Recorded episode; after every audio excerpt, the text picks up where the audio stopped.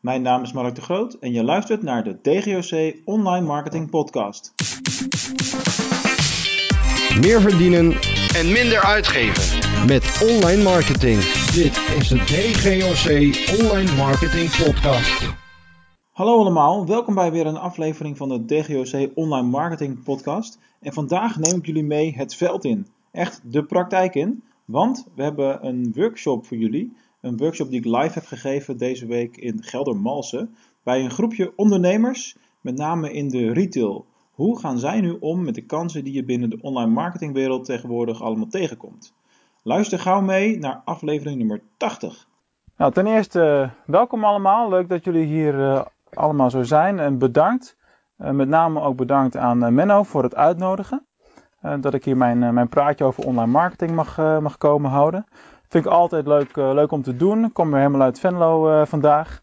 Eerst gewerkt, dan nog even thuis gegeten. Vind de kleine ook leuk. En dan weer hier naartoe door. Dus dat zijn van de, de langere en de leukere, leukere dagen. Eh, we gaan nu ongeveer een half uurtje hebben over online marketing. We hebben vanavond al wat dingen gehoord, met name over offline marketing. Van Gerda dan ook over Facebook marketing bijvoorbeeld. Maar online marketing, ja, dat is een ongrijpbaar speelveld. Het is een wereld waarin continu veel gebeurt, waarin continu veel verandert. Want wie kan zich nog herinneren hoe het een beetje begon eind jaren 90? Toen er nog geen Google was. Wat hadden we toen? Als zoekmachine, wie weet dat nog? Eind jaren 90. Ilse. Dat was daarna. Wel, dat die zit erin, ja. Ilse. Ik begon met Bing, dat is heel recent. Ik begon met Alta Vista. Dat was eh, het ding toen. Daarna kwam Ilse inderdaad, eh, van een startpagina. En toen pas, toen pas kwam Google. Het lijkt allemaal zo snel. Dat lijkt al een eeuwigheid geleden, maar dat is 15, 16, 17 jaar. Dat valt eigenlijk wel mee. 20 jaar, zoiets. In sociale media is hetzelfde gebeurd. We hebben nu Facebook in Nederland. Wat was voor Facebook het grootste platform in Nederland? Hives. Wie snapte het ook niet toen de Telegraaf Mediagroep Hives kocht? Ik snapte het niet. Op dat moment werkte ik in die branche. En we zagen allemaal Facebook aankomen. Maar ze hebben daar toch hun, ding mee gedaan. Daarvoor nog MySpace. Internationaal. Met name in Amerika is dat heel erg groot geweest. Ja, Facebook heeft die slag uiteindelijk gewonnen. Maar niks garandeert dat dat over vijf jaar of over tien jaar nog steeds zo is. Het is wel zo dat Facebook, in tegenstelling tot een Hives, is natuurlijk een internationaal platform, internationaal netwerk. Dat is een van de grootste redenen waarom Hives die slag heeft verloren. Het is allemaal Nederlands. Dus ja, als je dan buitenlandse contacten hebt, die mensen verlaten Hives als eerste en gingen naar Facebook. Dat is eigenlijk wat er, eh, wat er gebeurd is. Eh, kortom, 20 jaar online marketing, waarvan ik nu zelf zo'n 15 jaar in de branche actief ben en, en werkzaam ben. Er gebeurt onwijs veel. Het gebeurt ontzettend snel. We hadden het al even over, over Facebook vandaag. En dat onze kinderen daar al niet meer op zitten. Want ja, papa en mama zitten op Facebook. Dus wat doen zij? Ze gaan naar Instagram.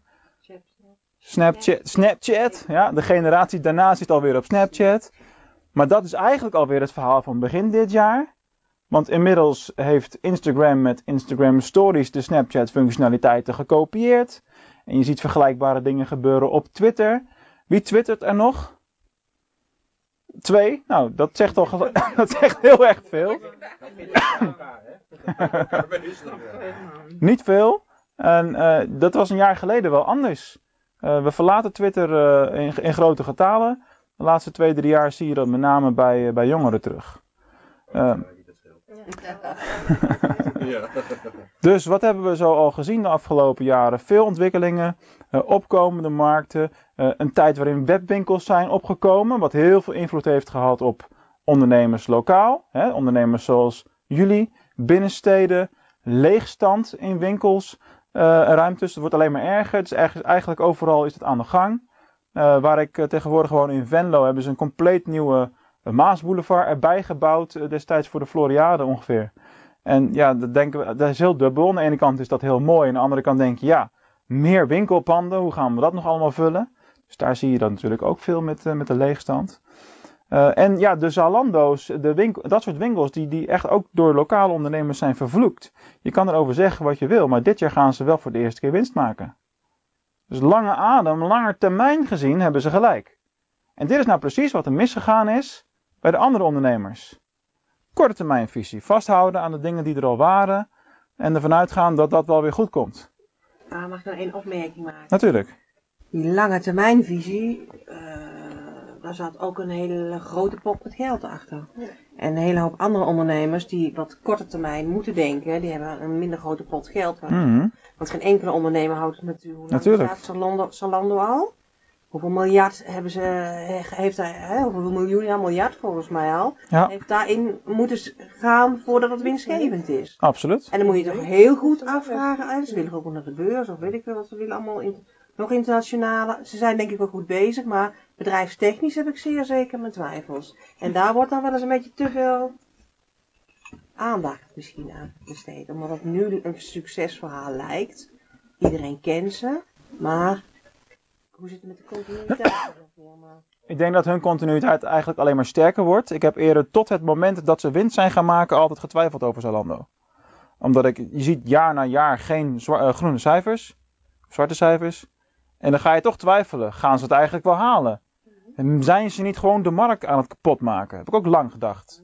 Nou, een van de oprichters van Zalando heb ik, eh, Ja, maar dat geldt eigenlijk voor alles online. ja, de een zit dood. Bol.com is natuurlijk met een boek eh, begonnen. En wat doen ze nu? Alles. Je kan werkelijk waar alles kopen van Ja. Bol.com. Van speelgoed tot, tot Kleding. kleding. Die, die macht van zulke partijen is dermate groot dat heel veel winkeliers en webwinkeliers met hun aanbod op bol.com gaan staan en, en met een lach de commissie die daarbij hoort betalen, omdat ze weten dat ze daardoor gewoon simpelweg meer verkopen. En inmiddels is Bol ook weer onderdeel van Ahold, Albert Heijn. Dan ben je, is de cirkel weer rond. Dat is al een tijd geleden gebeurd. Ja, dat heb ik ook gemist. Kortom, daarom heb je Bol afhaalpunten bij de Albert Heijn tegenwoordig. Ja, nee, dat is nou... Ja. Ze doen nog niet superveel aan de synergie, maar dat gaat geheid komen. Dat kun je, daar kun je natuurlijk de klok op gelijk zetten. doen we heel veel samen met, nu met de gewone winkeliers. Ja, Door afhaalpunten overal. Ja. Maar ja, ze moesten wel, want eh, de Kiala die had, was de aanvalpunten van de VND in alle dorpen en steden. Die, eh, die hebben natuurlijk ineens ook geen eh, Nee, maar ze pakketjes echt meer. dat is bijvoorbeeld dat ze met van alles wat gaan samenwerken, zullen ze niet doen. Maar dat, dat, van alles wat. Dat is dus een winkel in Geldermalsen. Daar zijn we nu. Ga door. maar dat ze dan bijvoorbeeld bij een winkel hun pakketten laten afhalen. Dat zoek, Ja, je ziet het op de meest gekke plaatsen. In, in Venlo heb ik bij een sleutelmaker kon ik bijna niet naar binnen lopen omdat er allemaal pakketten stonden die afgehaald moesten worden. Weet je, dat soort tafereelen ga je krijgen. Het is, we leven in een gekke en een dynamische tijd. Dat is eigenlijk een beetje de boodschap van, van mijn introductie. Want ik wil graag het bruggetje slaan naar hoe, wat, hoe is de stand van zaken bij jullie? Eh, want jullie zijn eh, ondernemers hier uit de regio. Eh, een aantal met een eigen winkel neem ik aan. Hoe, hoe loopt het hier? Wat, wat zijn de dingen die jullie doen? En dan met name aan de toekomst gericht, het online propositie, zeg maar. Wie wil daar iets over zeggen? Dus bleef het heel stil. Er is nog een hoop te doen. Hoop te doen. Ja. Logisch. Nou ja, wij zijn wel redelijk. eh, wij hebben natuurlijk deze winkel, maar daarnaast hebben we dus ook nog kleding, kinderkleding die we verkopen. Ja. En daar eh, zijn we wel redelijk actief online.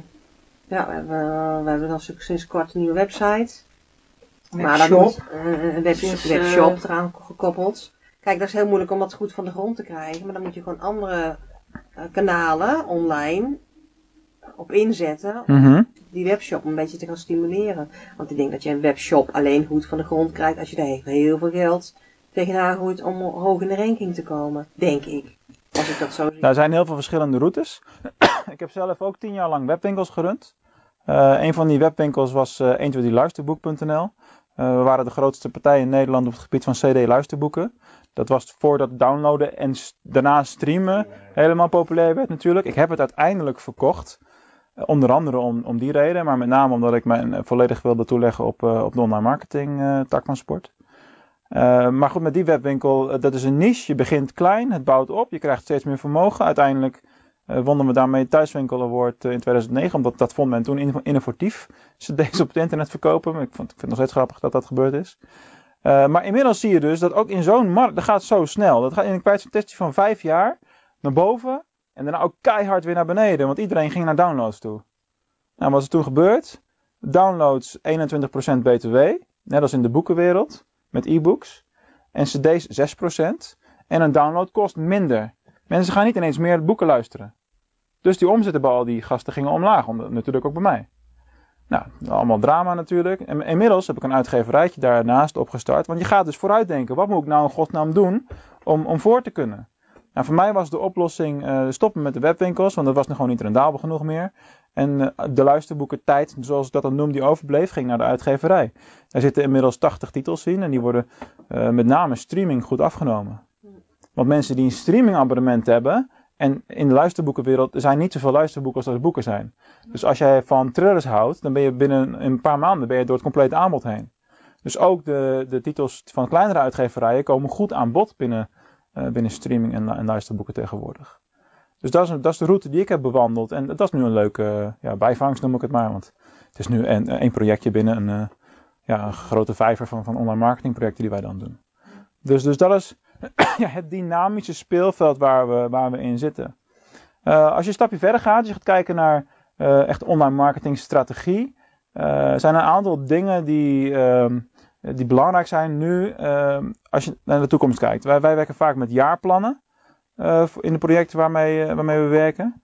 Hè, dat hoeft niet per se op 1 januari te zijn. Dat is, ja, dat is een beetje erg klassiek. Als jij zegt, ik wil nu een jaar vooruit kijken, je gaat nu een plan maken voor de komende 12 maanden, dan moet je dat dus proberen te doen vanuit je doelstelling. Want vaak, uh, nou goed, je hebt het een verhaal verteld natuurlijk over de verschillende edities hè, per provincie.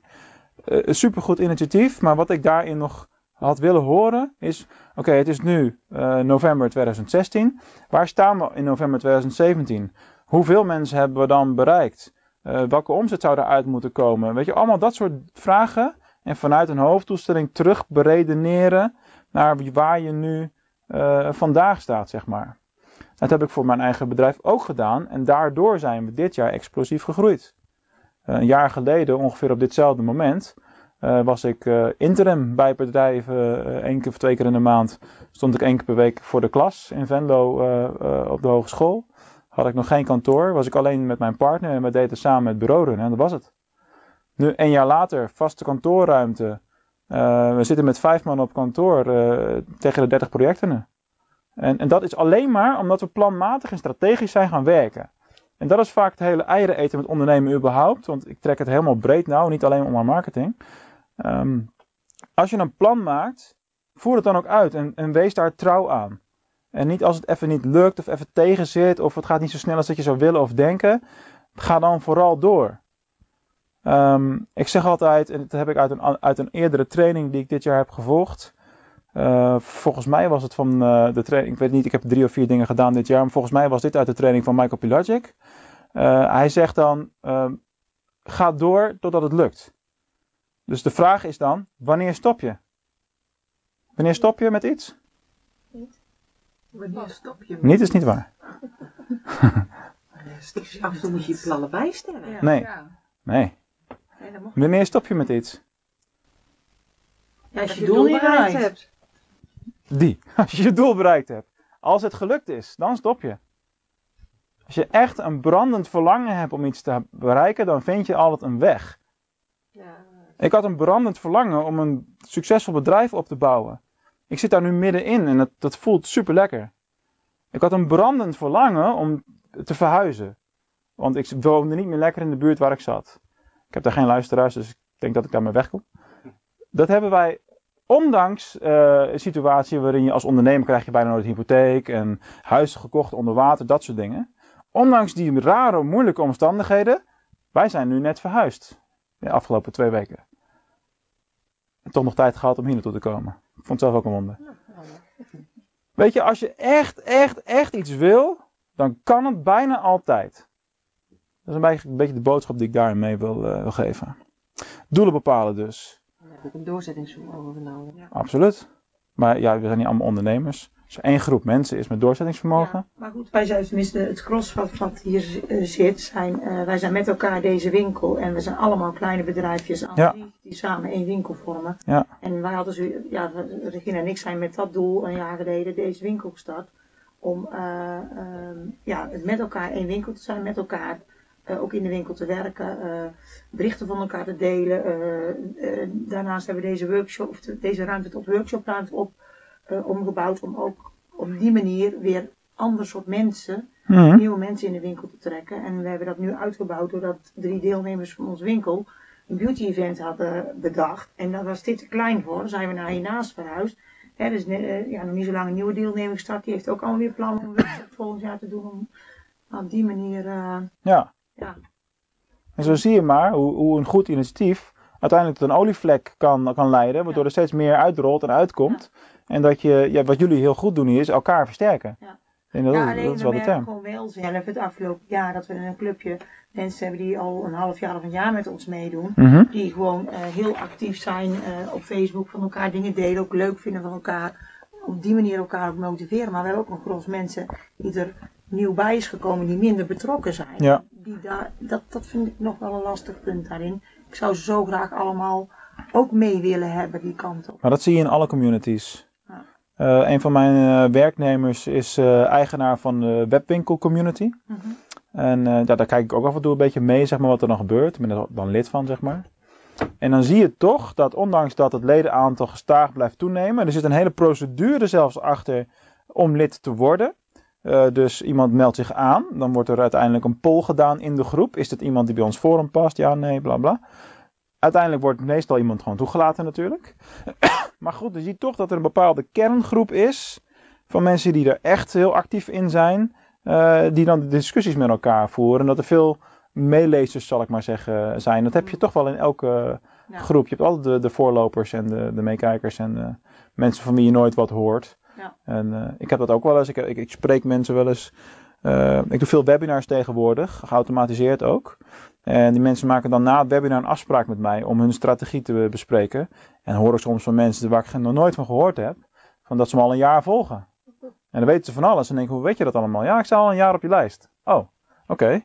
Weet je, dus, dus je weet het vaak helemaal niet. Je moet je ook niet door laten leiden. Nee. Je eigen, eh, ja, wat je in je hoofd hebt, dat moet je gewoon niet van af laten brengen. Klopt. En het is gewoon heel lastig, vind ik ook als ondernemer lopen wij, zijn wij ook heel erg tegen aangelopen. Dat je je al laat afleiden door allerlei onbenulligheden Mhm. van iedereen. En dan is er dit en dat. En wij hebben een jaarplanning. We hebben nou net zeer toevallig eh, hè, een paar uur gezeten van zo en zo gaan we het in 2017 Ja. doen. Waar willen we naartoe en wat we nou. Nou, kijk. Even lachen. Ja, ja, logisch. Afgelopen jaar we zijn wel sterker in onze schoenen gestaan, maar je laat je zo snel afleiden van de lijn die jij als ondernemer in je hoofd hebt. En dat, Ja, maar ook teleurstellen. Of, of ook, eh, of Ja, maar dat is ook eigenlijk allemaal ruis op de wat heel lijn. veel invloed heeft op ja, hoe je erin staat. ja. Ja. Maar eigenlijk moet je gewoon zeggen, daar wil ik naartoe. Natuurlijk moet je niet altijd oogkleppen op hebben, maar het is wel eens zo dat je dat soms wel zegt. Ja, soms wel. Absoluut. Anders kom je niet waar Ja. je wil zijn. Dat Nee. is wel eens- Ja, dan wil je ook nog menselijk zijn natuurlijk en aardig gevonden worden. Dus ja, dat Ja, maar kijk, dat is dat, dat, is dat vrouwelijke element wat wij mannen iets makkelijker opzij zetten. Dat is gewoon zo. Dat, daar hoef ik niet ingewikkeld over te doen. Maar dat is het struikelblok van vrouwen. Ik kom dat vaak tegen, want wij hebben in onze klantengroep... Maar dat is een nadeel. Ja, ja, tuurlijk. Nee, wij hebben in onze klantengroep relatief veel eh, vrouwelijke ondernemers die iets in de coaching doen of met online programma's en eh, dat, soort, eh, dat soort dingen.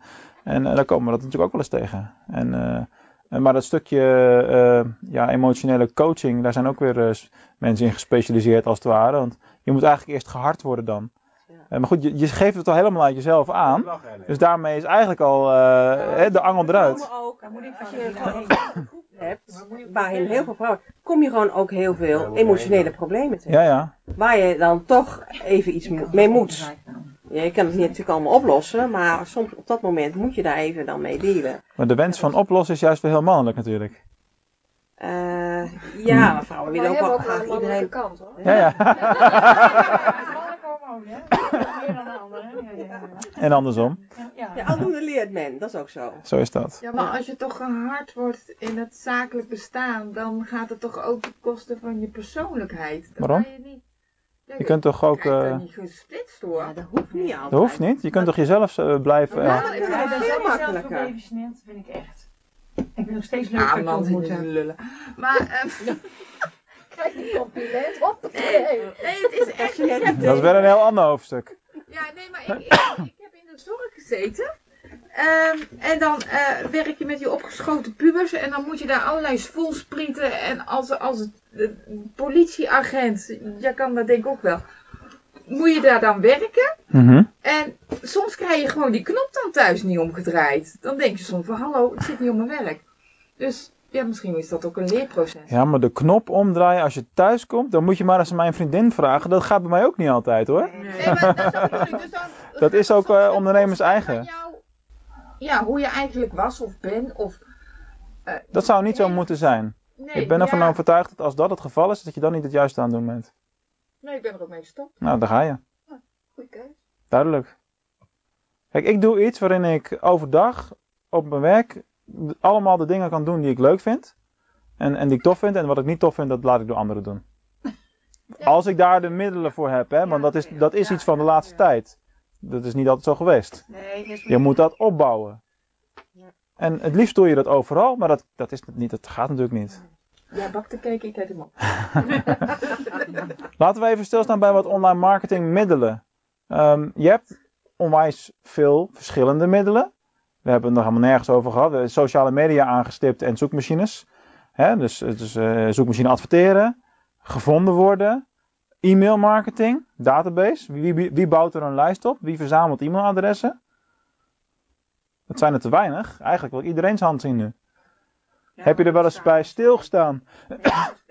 Heb je er wel eens bij stilgestaan tegenwoordig dat het misschien nog wel eens verstandiger zou kunnen zijn om 06-nummers te verzamelen in plaats van e-mailadressen?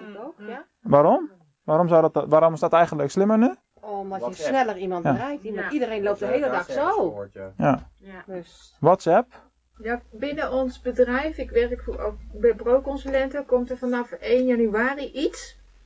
Ik weet nog niet precies wat, maar wij moeten nu 06-nummers verzamelen. Ja? En dan wordt de eh, reclame, zeg maar, via iets makkelijks, via 06, via WhatsApp verzonden. ja. En Ja. ik merk als ik iets op Denk dat ik Facebook weet wat je post, eh, wordt daar minder op gereageerd.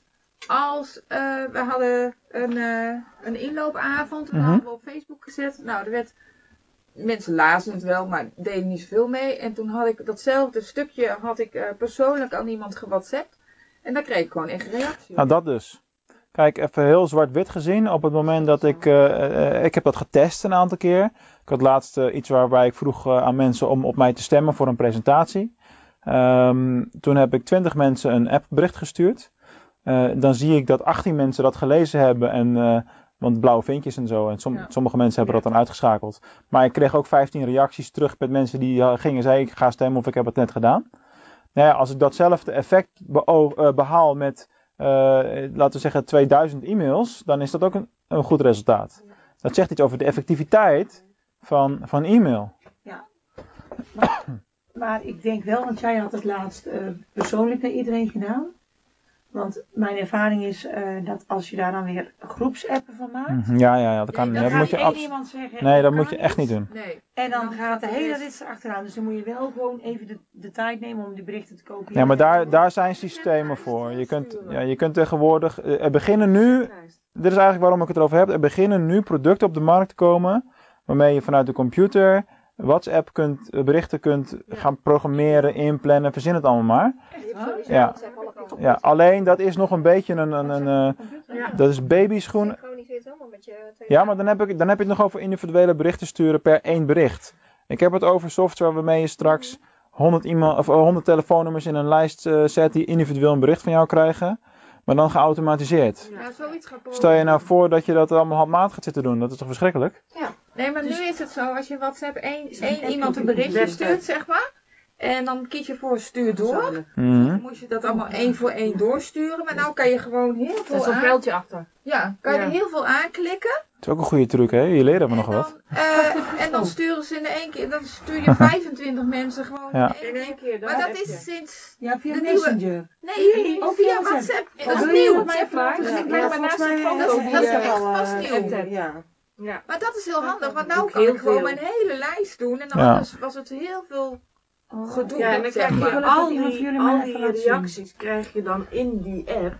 Terwijl je gewoon niet wil dat, ja, je wil soms niet dat de een de reactie Nee, van nee, de ander dus, kan dus lezen. nu, ik had, het, ik had het nou binnen, ik had er eh 40 gestuurd binnen Nou ja. anderhalve minuut. Zo. Kijk, dat is leuk. Ja. Die, WhatsApp toestaan, hè? Dat ook allemaal komen, toch? en, en als we dan nu eens twee jaar vooruit kijken, wat is dan de status van WhatsApp? Ja, soort, soort Zijn we allemaal weg, hè? Ja, ik zeg je. Als we nu even twee jaar vooruit denken, nou, we nemen dit nu in 2016 op. Als we over, over twee jaar hier naar terugkijken, wat is dan de situatie van WhatsApp? Oh, dat bestaat niet meer. Dat zal wel wat anders zijn. De kans dat dat misgaat, en daarom zijn ze daar zo voorzichtig mee, is natuurlijk gigagroot.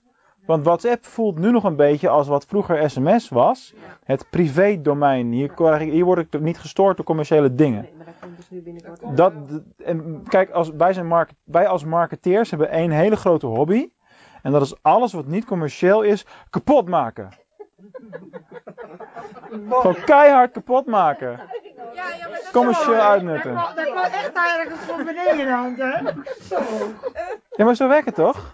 Dat is met Facebook gebeurd, dat is met Google gebeurd, verzin het maar. Ja, maar dat heb je met WhatsApp ook zo meteen. Want als het, wat, Pro, wat ProIn dus zo meteen wil doen, dat doen andere bedrijven ook. Dus Ja. dan krijg je op WhatsApp ook allemaal advertenties en reclames. En dan word je ook, En dan gooi je het eraf. of ook niet meer serieus genomen. Of weet ik veel wat. Maar dan moet er eerst weer een vervangend medium zijn. Ja, dat het SMS wel blijft wel. Jawel, maar WhatsApp gaat toch nog sneller. Mijn zoon doet er altijd als hij hier wifi Flintstone tijd. Ja, terug naar sms, dat zou ook lachen zijn natuurlijk. Nee, sorry. Ja. Maar goed, dat, dat zijn hè, de online marketing middelen, de middelenmix. Dat is eigenlijk wat ik even wil concluderen daarmee, is het verandert de hele tijd. Dus op het moment dat wij eh, een jaar voor een klant werken, kan het best zijn dat we in het eerste jaar heel veel focus hebben op, op e-mail en database marketing en Facebook. Maar dat het volgend jaar voor hun belangrijker is om actiever te zijn op Instagram of dat eh, hun doelgroep op Snapchat zit of waar dan ook. Dus de boodschap achter het hele verhaal is, je moet ervoor zorgen dat je met jouw online communicatie bent waar jouw doelgroep is. Op dat moment. Nooit aan een. Daar nou. Als jij nou business to business eh, hebt. Ja. Eh, tuurlijk hebben ze bijna allemaal wel een mobiel. Maar zitten ze ook echt eh, al te wachten dat jij dan eh ze gaat, de juiste ze personen gaat hebben. in spammen inderdaad eh, via WhatsApp. Nou, het, het simpele antwoord daarop is nee. Tuurlijk niet. Want niemand zit erop te wachten om, eh, om reclame te krijgen. Dat is één. En het eh, wat meer uitgebreide antwoord is dat eh, je ontkomt er toch niet aan. En ehm, het geldt voor alle andere kanalen precies hetzelfde. Dus je kunt het, dat, dat kun je zo vaststellen van WhatsApp. Maar in het begin was eh, e-mail. Ga eens terug naar eind jaren 90. Eh, en hoe je, behandelde je toen jouw e-mailbox? En zo pling. Oh, oh, schat, ik heb een e-mail. Kijk. Ik moet nu eerst Oh, kijk, het, eh, oh, een aanbieding. Wauw. Weet je, dat kun je je nou niet meer voorstellen. Nee. Ja. Ja, ik heb laatst gewoon een half uur de tijd genomen om, om al mijn spam wat ik binnenkreeg, waar ik eigenlijk niet om gevraagd heb, uit mijn mailbox te vijden. Dus ik heb alle mails aangeklikt, naar beneden gescrollt, op afmelden Ja. geklikt. Doe ik ook regelmatig. Maar dat- ik had het heel lang niet gedaan, ik werd er gewoon knettergek van. Ja, logisch. Ik laat ze al in een regel een aparte map komen, zeg maar. En die aparte Ja, map heb ik je in één keer in die... Ja, eh, wist, ja, ja. ja. Ja, maar weet je, de- de- Ja, maar dat je ik wil ze nu gewoon uit hebben, dat ik ze mailbox gewoon helemaal niet meer bij moet houden. Ja, maar dat zijn degene die ik Oh, ik ja. Ja. over waar... Oh, nou... De, Ik had van de week nog iemand die zei, goh, heb jij zoveel map- mapjes in je mail? Ik zeg, ja, ik zeg, anders kom ik hier niet meer uit. Ik krijg niks meer binnen. Nou, wat dat betreft heeft Google dat natuurlijk alweer heel slim opgepakt. Door in, in Gmail is dat allemaal geautomatiseerd. Hè, dat, dat is als marketeer een drama, want je komt ineens elke keer in de map reclame terecht. Hoe, hoe krijg je dat dan weer voor elkaar om eruit te komen? Hè, maar al die, al die eh, gradaties eh, zorgen er weer voor dat het voor jou als consument wat makkelijker wordt. Hè, dus, dus, dus als eh, wat Gerda vroeg van waar is, zit mijn doelgroep erop te wachten of waar zit mijn doelgroep dan? Ja, overal, want jullie zijn nu heel actief op Facebook. Daar is de doelgroep nu. Als jouw doelgroep eh 25 plus is, qua leeftijd. Zo reëel moet je zijn. Dus dat is daar eh, het verhaal. Eh, ander puntje. Als jullie eh, als ondernemers met winkels ehm, eh, wel eens iets doen in actievorm, korting eh, dingen weggeven. Is, wat, wat zou dat dan kunnen zijn? Is dat een fysiek iets? Of een bon? Of een spaarpas? Of wat heb je? Zegeltjes. Zegeltjes. Lekker likken. Ik spaar co-op zegels als een van de weinigen. En die klaag iedereen uit. Want het is ongeveer tien keer zoveel, procent, zo- eh, tien keer zoveel rente als op een spaarrekening. Oh, ik spaar ook. eh, nou, wij zou je zeker vertellen. Wij doen eh, nog wel eens. eh, wij rijden extra om naar de plus. voor de koopzegels. Want de actie van Albert Heijn is gewoon eh, van, de, van de zotte qua spaarzegels. Oh, die van die pannen. Ja, die wil ik graag. Nee, koop, koopzegels. Het is heel Nederlands dit onderwerp. Koopzegels, dat is emotie hè Die dit. heb ik ook van de koop. Sowieso zeker. Dan moet je eens kijken wat je... Ja, dat is Ja. die altijd kwijt. Ja, nee, ik heb daar een apart bakje voor. net En als dan die ben ik... piggy, dat is gewoon handig. Die zit de telefoon en dan, dan weet ik tenminste waar wat bij mij. Ja, Ja, maar- ja, maar- als het ding dood Ik is, dan de ben ik echt... eh Ben ik zelf opgenomen worden, geloof ik. Dan ben ik alles kwijt. Ik was pas hem gewoon serieus kwijt. Was Ik hij ben in de auto kwijt, uit mijn tas gevallen onder de bank, hè? Ik heb zeker een uur gezocht. De wereld vergaat. Ja, maar alles zit. Ja, in mijn leven. Ja. Ja, sorry. Ik laat het af en toe een beetje gaan. eh, als, ik, als ik er tijd voor heb, heb ik niet. Dan monteer ik het er wel uit en anders moeten ze ja. er maar mee doen. Je bent inderdaad een gastspreker hoor, dus... eh Überhaupt, of houd het gewoon op na, na nee, dit. ja, eh. Ja, dat kan ik me wel voorstellen. Ehm, en even eventjes terugkomen op de weggevers. Hè. Jullie hebben het dan over spaarzegels en boekjes. Maar hebben jullie al stilgestaan bij de mogelijkheid om iets digitaal weg te geven? Want wat ik bijvoorbeeld doe, is ik heb eh, mijn boeken ook meegenomen die ik geschreven heb. Dat zal je straks even rond laten gaan. Eh, mijn eerste boek geef ik digitaal volledig weg. Eh, Succes met e-commerce in 2014. Er is gewoon simpelweg een pagina op mijn website waar je hem kan downloaden. Nou, waarom doe ik dat? Omdat ik daardoor naam en e-mailadressen krijg. Dus ik geef iets van onwijs veel waarde weg. Dat is de perceptie voor iemand die het downloadt.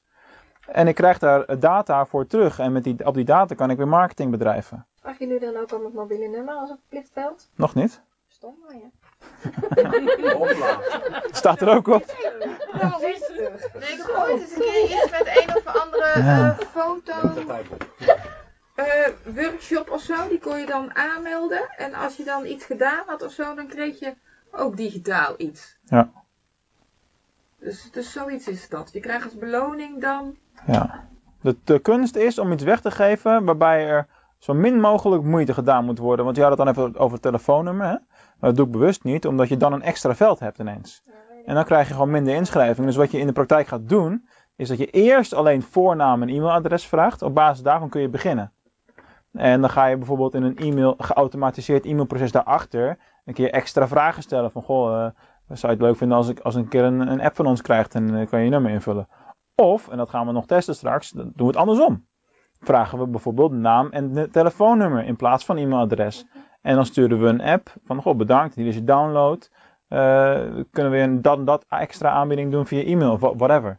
Hè, of, of mis niet langer de laatste, dat is zo'n verliestaal, dat is ook heel populair nu. Eh, mis niet langer de laatste inzichten over marketingtrends. Geef je e-mailadres even op. Ja, dat soort dingen. En zo zijn er heel veel mogelijkheden. Dus probeer eens voor je eigen eh, business na te denken over iets wat je digitaal kan weggeven, wat iemand ook echt zou willen hebben. En wat relevant is. En ehm, eh, waarom, waarom digitaal? Ja, het is goedkoop. Ik zie er helemaal voor. Ja, ik zie hem ook. Ja, maar je kunt toch ook een kortingscode inderdaad gewoon eh, weggeven. Als ze gewoon op hun telefoon laten zien van ik heb die code en je hebt 15% korting bij wijze van spreken in de winkel. Ja. Dan hoef je niet echt iets fysieks weg te geven natuurlijk. Ja, Jos Burgers heeft ooit een boek geschreven, Geef nooit korting. Nee, Hij zouden alle middenstanders moeten lezen. Korting geven, dat betekent dat je zelf minder marge hebt en dat is onaantrekkelijk. En wie was hier? Jos Burgers. Even een hele goede spreker. Geef nooit korting. Ja, of je actie. Ehm, ik had het al. nog, twee, eh, nog twee dingetjes die ik even wil bes- bespreken. Ehm, ik had het al even over marketingautomatisering. Eh, ik zal even een voorbeeld geven om aan te geven hoe ver dat tegenwoordig kan gaan. Eh, ik was hier ongeveer om eh, kwart voor acht of zo. En om acht uur heb ik vandaag een webinar gegeven. En dan zeg je, dat kan niet, want ik zit hier. Maar dat kan wel, want wij hebben tegenwoordig geautomatiseerde webinars. En dan bedoel ik niet webinars waarbij je kan aanmelden en dat je op elk moment kan kijken. Dan bedoel ik een webinar waarbij je je kan aanmelden. Als je nu naar die aanmeldpagina gaat, dan kun jij je aanmelden voor morgenochtend 10 uur, 2 uur 's middags en 8 uur 's avonds. Maar dat automatiseert, dat verandert de hele tijd. Dus als je over drie dagen naar die pagina komt, je kunt hooguit twee dagen vooruit boeken daarin. Dus voor de deelnemers is het een soort commitment om op een bepaald tijdstip te gaan kijken. Daardoor krijg je ook heel veel daadwerkelijke kijkers. En mensen die vragen stellen, die krijg ik per e-mail binnen en kan ik snel beantwoorden. Dus het is een half live ervaring voor iemand. Dus je hebt het al opgenomen? Ja. En dan wordt het uitgezonden. Iemand vraagt iets. Ja. En dan kan je daar op dat moment wel antwoord op geven. Maar je hoeft dan niet. Ja, als ik toevallig achter de computer zit of een collega, dan doen we dat. Maar ik zeg in de presentatie wel, wel, we kunnen niet alle vragen beantwoorden. eh, maar ja, omdat het druk is. Eh, dus we komen er later op terug. Ja. Dat is de essentie. Dat zijn maar hele slimme trucjes. Ja. Maar het is belangrijk in dat soort processen. Met- Je noemt het een truc. En en het is belangrijk in dat processen om daar heel open over te zijn. Dus wat, wat gebeurt er in de praktijk? Mensen kijken naar zo'n presentatie. Aan het eind van de presentatie kunnen ze een afspraak met mij inplannen voor een strategie-sessie. Die plannen ze rechtstreeks in mijn agenda in. Dus op het moment dat ik nu de, de deur uitloop, kijk ik in mijn mailbox en zie ik bijvoorbeeld morgenmiddag een nieuwe eh, afspraak staan. Dat gebeurt allemaal automatisch. maar ik leg dat in zo'n gesprek wel uit, wat ik jullie nu ook vertel. En ik zeg in die opname van, het, eh, van de training, zeg ik ook niet welkom bij dit live webinar en hallo Piet en Jan. Nee, maar dan zeg ik eh, iets in de trant van eh, welkom bij de training en weet je zo. Dat je het niet, je zegt niet expliciet dat het niet live is, maar je zegt ook niet dat het, ook niet dat het wel live is. het is belangrijk om niet te liegen. gewoon iets weg, ja. Maar je, je laat gewoon vertellen, iets weg ja. waardoor ze het zelf kunnen bedenken. Sommige mensen denken misschien dat het live is. Ja, dat zeker weten. Komt omdat ze het. Ja, dus dat is ook gelijk altijd dat is de gelijk, gelijk de eerste. Heel knap eigenlijk Mensen willen toch zich exclusief behandeld voelen. Eigenlijk. Ja, maar het is dubbel, want op het moment dat ze eh, eh, eh, met mij in gesprek zijn live daarna, en eh, dan heb je dus in de gaten, dat heeft gewerkt, het heeft gewerkt op mij.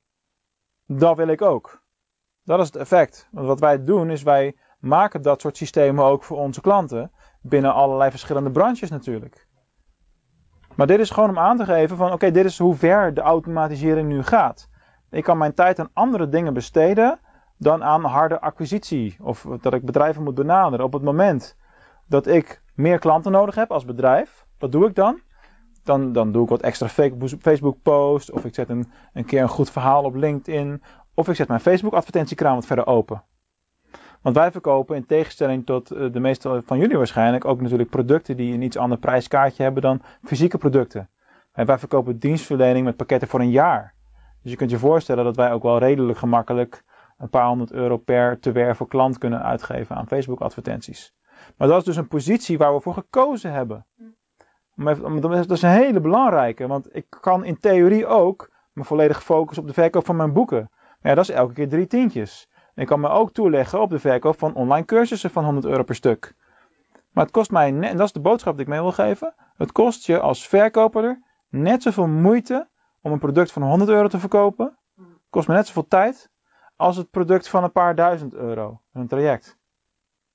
Als je dat eenmaal weet, en je hebt de mogelijkheid omdat je dienstverlener bent, dan ga je natuurlijk de focus leggen op die duurdere producten. We huren de hele straat, weet je dat? Dat gaan we regelen.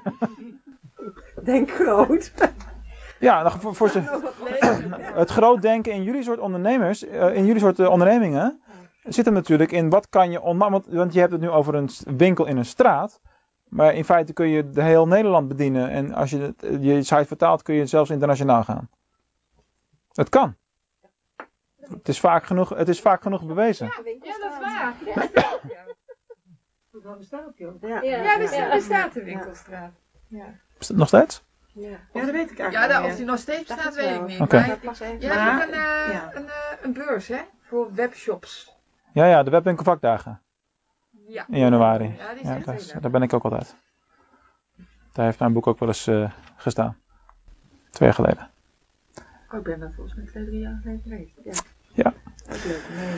Tot slot, we zitten al aardig over de tijd volgens mij. Eh, ik wil eigenlijk een beetje een vraag bij jullie neerleggen.